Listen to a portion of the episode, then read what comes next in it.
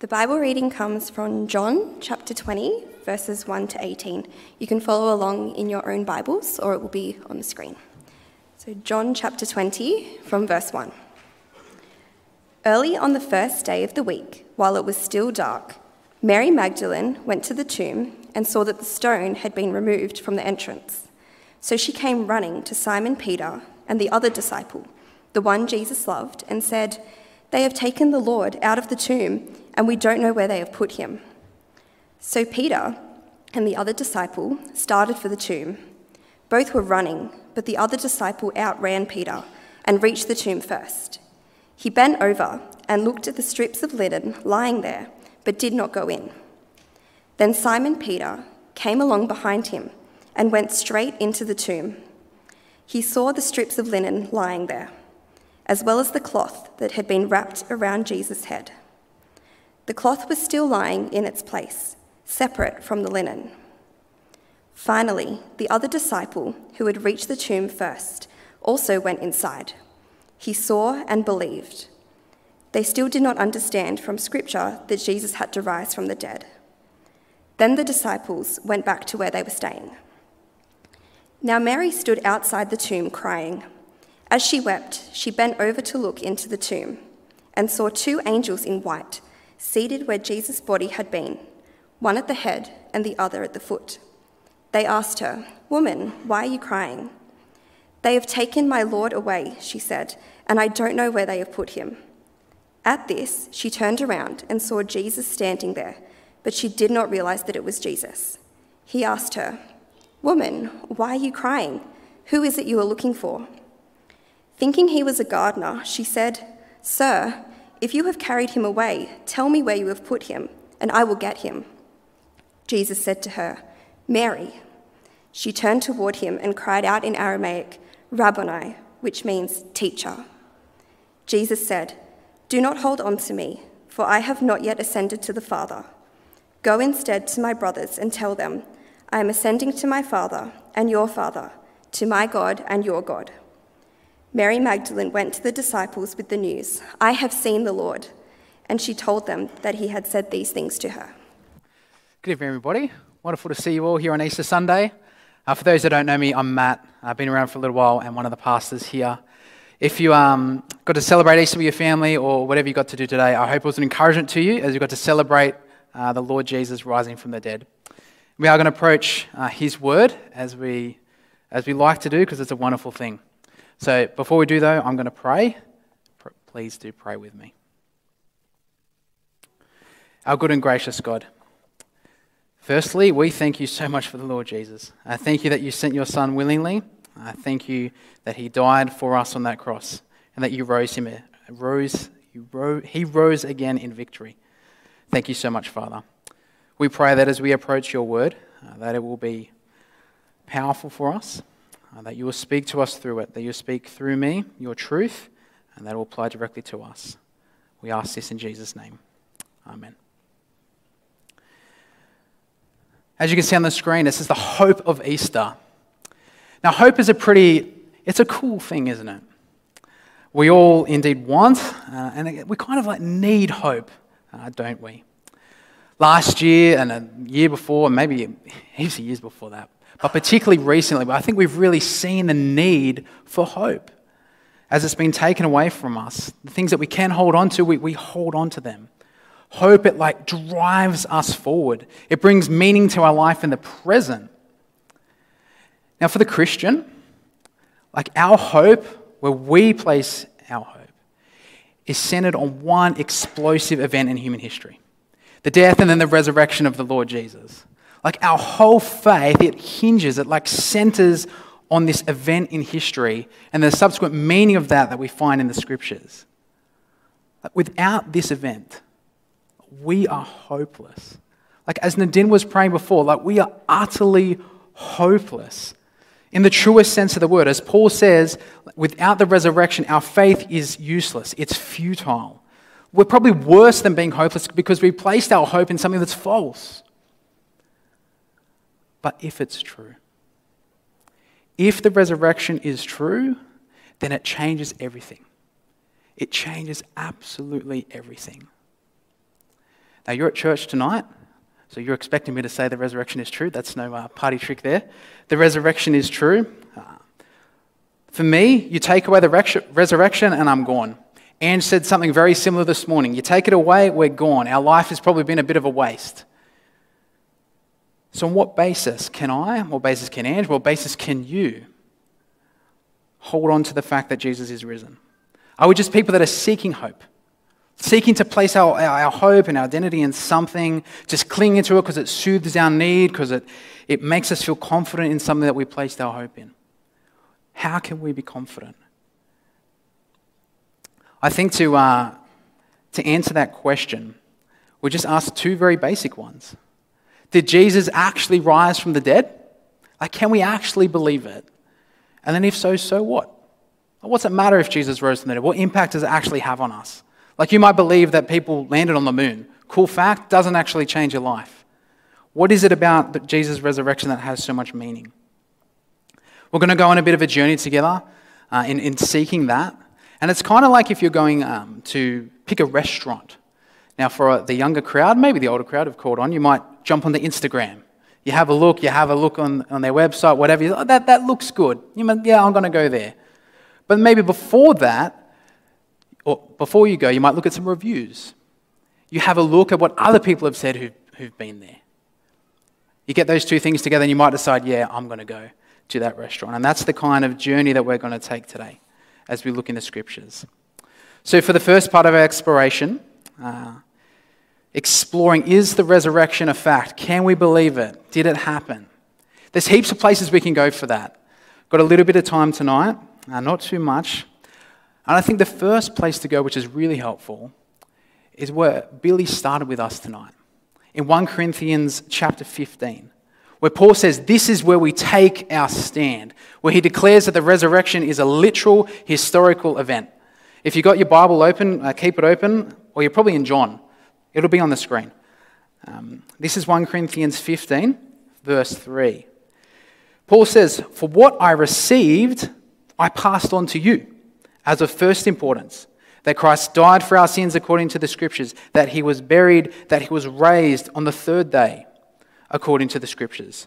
And he appeared to Cephas, so that's Peter, one of the apostles. Then he appeared to the twelve. After that, he appeared to more than 500 brothers and sisters at the same time most of whom are still living, though some have fallen asleep. Now, what's quite interesting about this section in Paul's letter is that it's not Paul's original words. Not that Paul didn't write it, but he's quoting something. He's quoting what the ancient historians believe to be an early gospel creed, something that the earliest uh, people said. Kind of like, oh, sorry, and we can know that uh, because at the beginning he said, From what I received, I passed on to you. Kind of like before he gets to Corinth, he's, he's received this and now he's passing it on to them way before the letter's written. And it's written in like a, a different way to the rest of his letter. So, like I'm talking to you now, you kind of know how I talk. If I was to start saying, it is, a, it is a sensationally magnificent that Jesus should burst forth from the burrows of the grave and assert his glorious authority. Like, that's far too eloquent for Matt to say, it can't be him, right?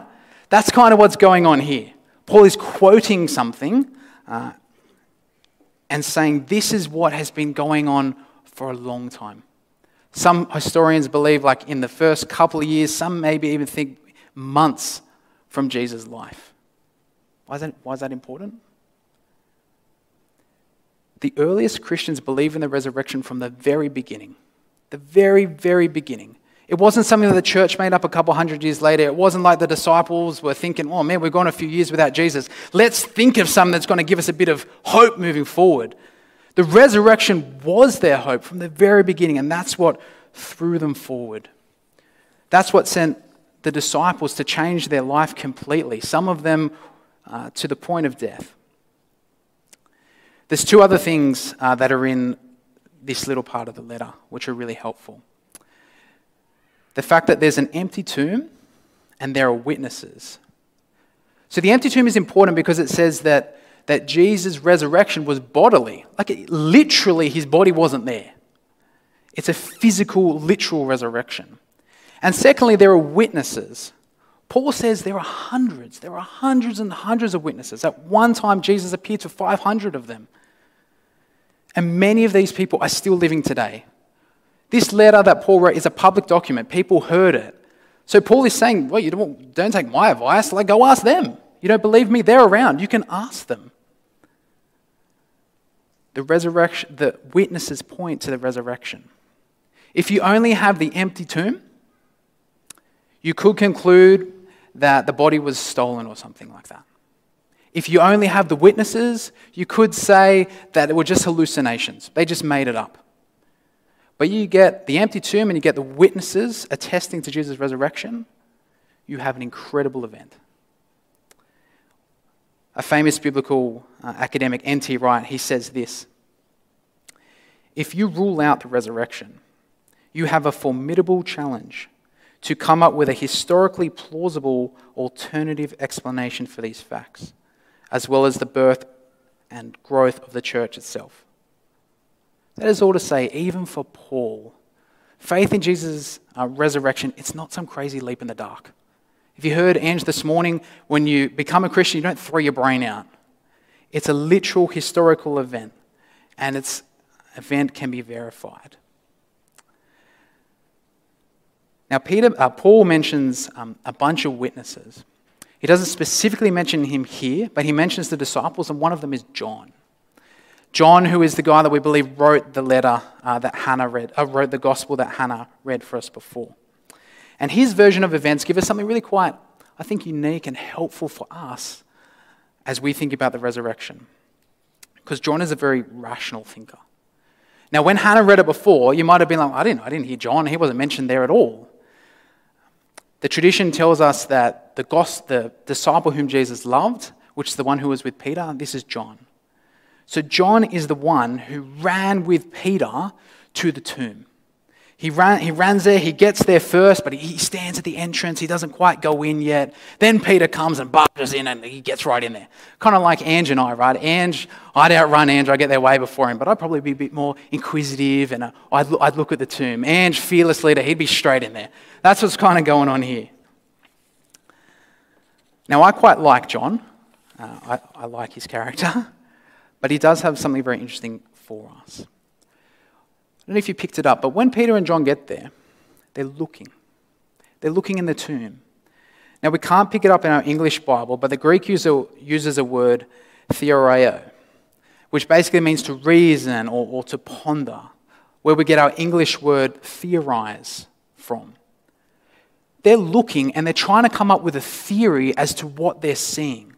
Like, what is going on? Like, if something kind of unexpected happens in your life, you see a car accident, something crazy happens at a TV show you're watching, you, you're trying to reason, you're trying to think about like what has caused these events to happen. That's what John is doing. He's applying his rational thought. Now, there are three things that's kind of caught his attention. The, the stone has been rolled away, that's pretty unexpected.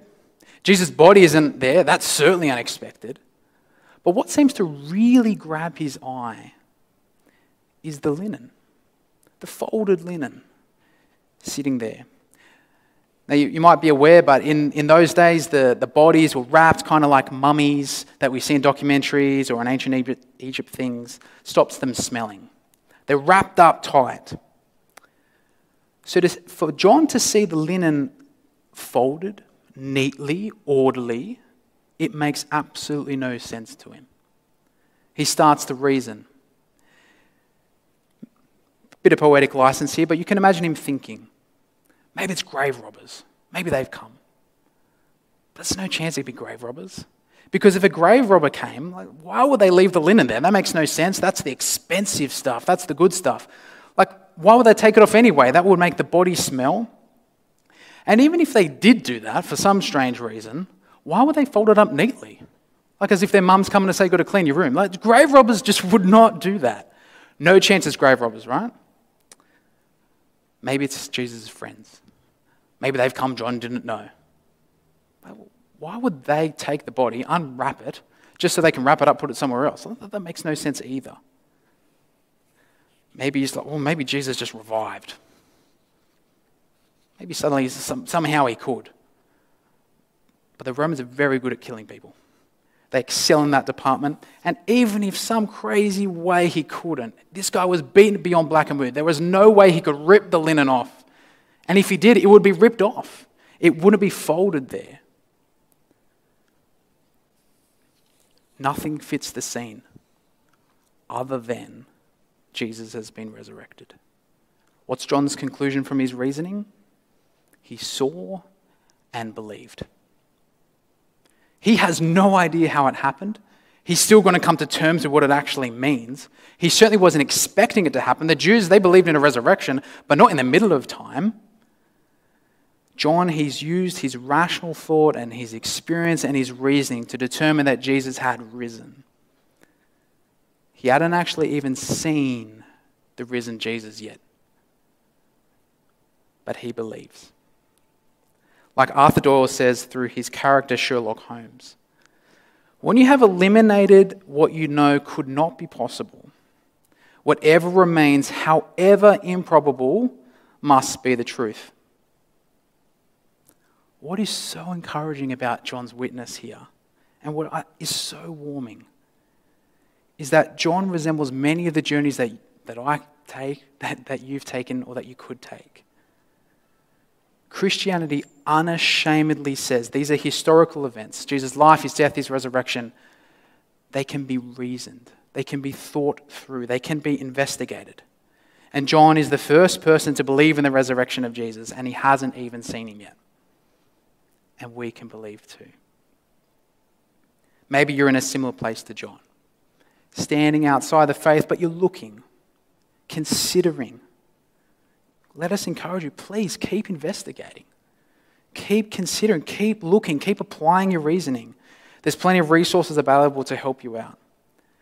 Faith is certainly more than intellectual thinking and rational thought, but it's certainly not less.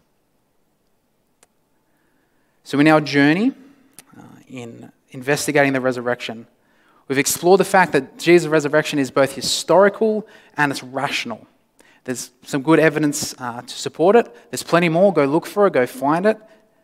Think about it. But as I just said, the resurrection is more than just intellectual thinking. And perhaps a bit more comforting and maybe more compelling to you is that Jesus' resurrection is incredibly personal.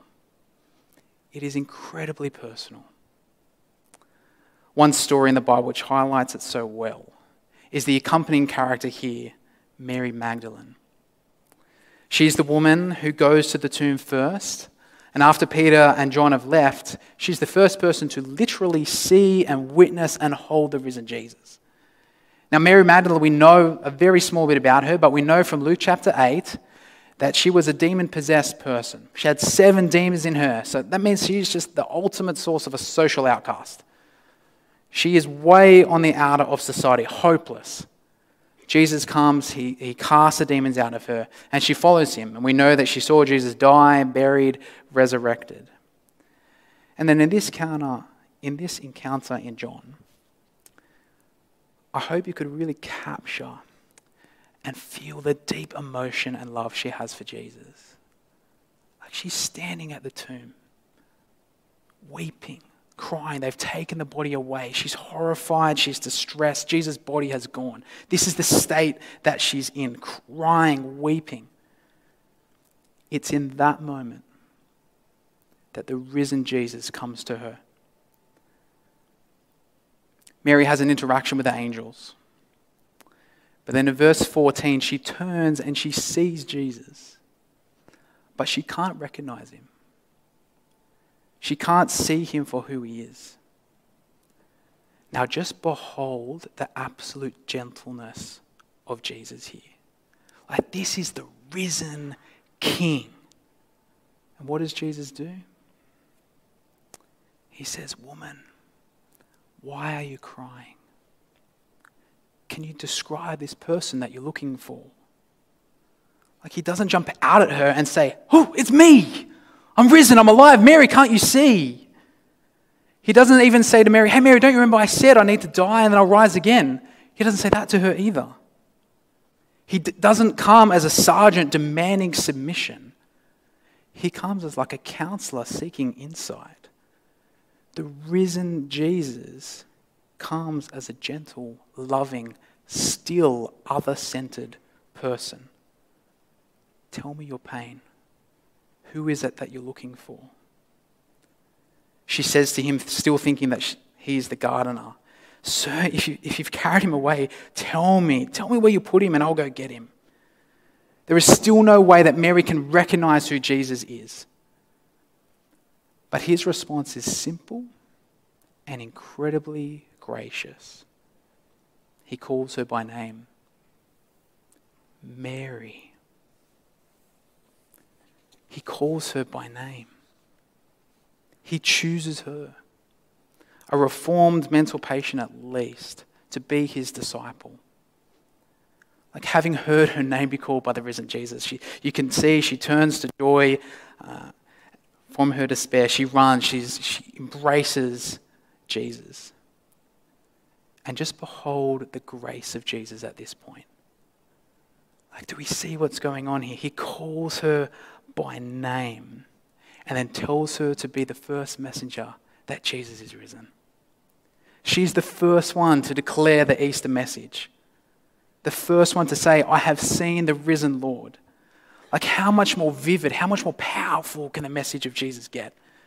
In a time where a woman's testimony was considered rubbish, considered nothing, Jesus chooses her. He chooses the lowly things of this world to be his messenger. He is saying, I don't choose based on your work, I choose based on my work. I don't choose um, based on social status or pedigree. This is an incredible demonstration of the grace of Jesus and the ethics of his kingdom. In several ways, this encounter with Jesus and Mary is a demonstration of how many encounters with Jesus, if not all, will happen. Even if we're looking for Jesus, he needs to reveal himself to us, and he will extend that grace. As we see in the interaction with Mary, the resurrection, it opens up like this intensely, intensely personal and intimate connection with the Lord Jesus because he is risen. That kind of grace and that personal intimacy also brings us back to Paul and the comments that he made at the back end of chapter 15 and especially Paul's comments after the creed, which gets to the effects of the resurrection. Because after we like, uh, like what we read before, he gives the accurate, gives the, the, the strict historical facts of Jesus' death, his resurrection, the witnesses. But Paul doesn't leave it as some kind of intellectual exercise. He doesn't even leave it as his like crowning theological knowledge and glory. Paul immediately goes to explain the effect the resurrection of the Lord Jesus has had on him. If you have a look, verse 9, he says, For I am the least of the apostles, and do not even, be, do not even deserve to be called an apostle, because I persecuted the church.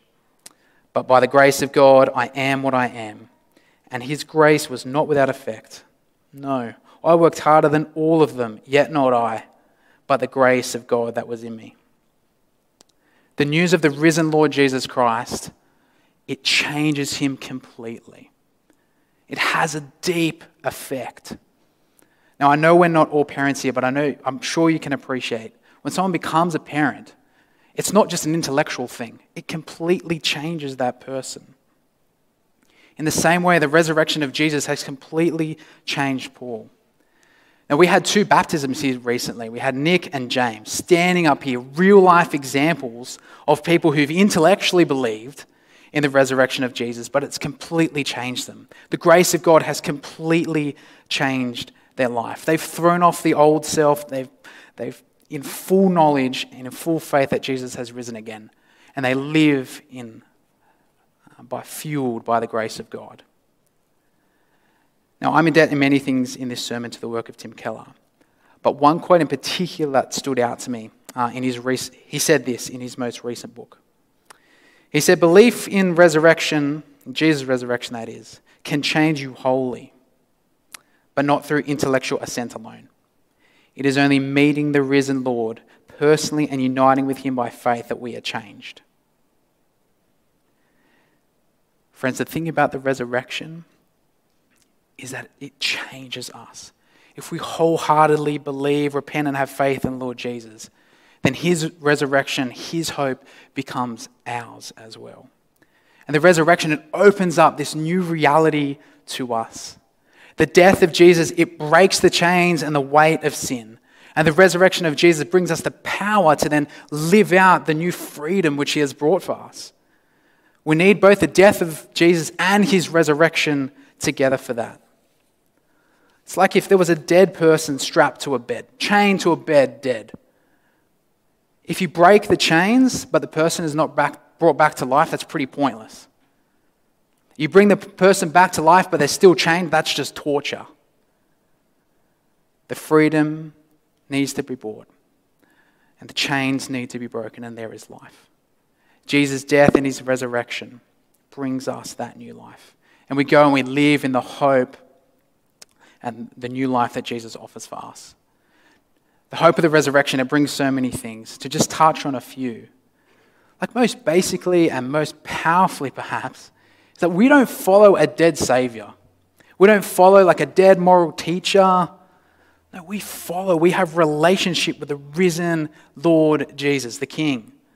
We have the opportunity every day to relate with Him, to grow personally deeper and deeper every day. But we also know that God cares about the whole being. He cares about all of us mind, body, and spirit. Meaning that gives us the ultimate reason to change our whole way of life. If Jesus raised from the dead, it changes the way we conduct our relationships. It changes the way we view status and wealth. It changes how we approach issues and engage with social justice. It changes how we view things of race because the way of Jesus has been ushered in. The kingdom of God has come. The new reality is open to us. Jesus' resurrection also means we, have, we are forgiven. There's no more shame, there's no more guilt. We're forgiven, we have relationship with God again. And we also know that death is defeated. That is a beautiful hope. Because death is not the end. The sting of death is gone. Just as Jesus Christ was raised to life, if we're in him, we will be raised too. The resurrection is a glorious victory. It opens up that new reality for us. And as with every Easter, and every day, every time you get to hear about the death and resurrection of Jesus, it's an invitation. It's an invitation to consider, to investigate Him. So if you don't know Him, please continue to investigate. Ask your questions. Think. Approach the Lord Jesus. And if you do know him, if you get to celebrate the resurrection, keep chasing after him. Keep enjoying him. Keep living out the ethics of his kingdom and enjoy the blessing of his presence through the Holy Spirit in you. Our King is risen. And we celebrate and we live in that reality every day until he returns. Let me pray. Father, thank you so much for raising Jesus from the dead. As a church, we declare that Jesus, you are risen. You are our Lord and you are our God. Thank you so much for bringing in your kingdom, the kingdom of God. Thank you for bringing us to life and giving us the freedom to live it out. Thank you for giving us then the power through your Holy Spirit to live it. We pray that your kingdom comes on earth as it is in heaven. Father, we praise you and we thank you. In Jesus' name, amen.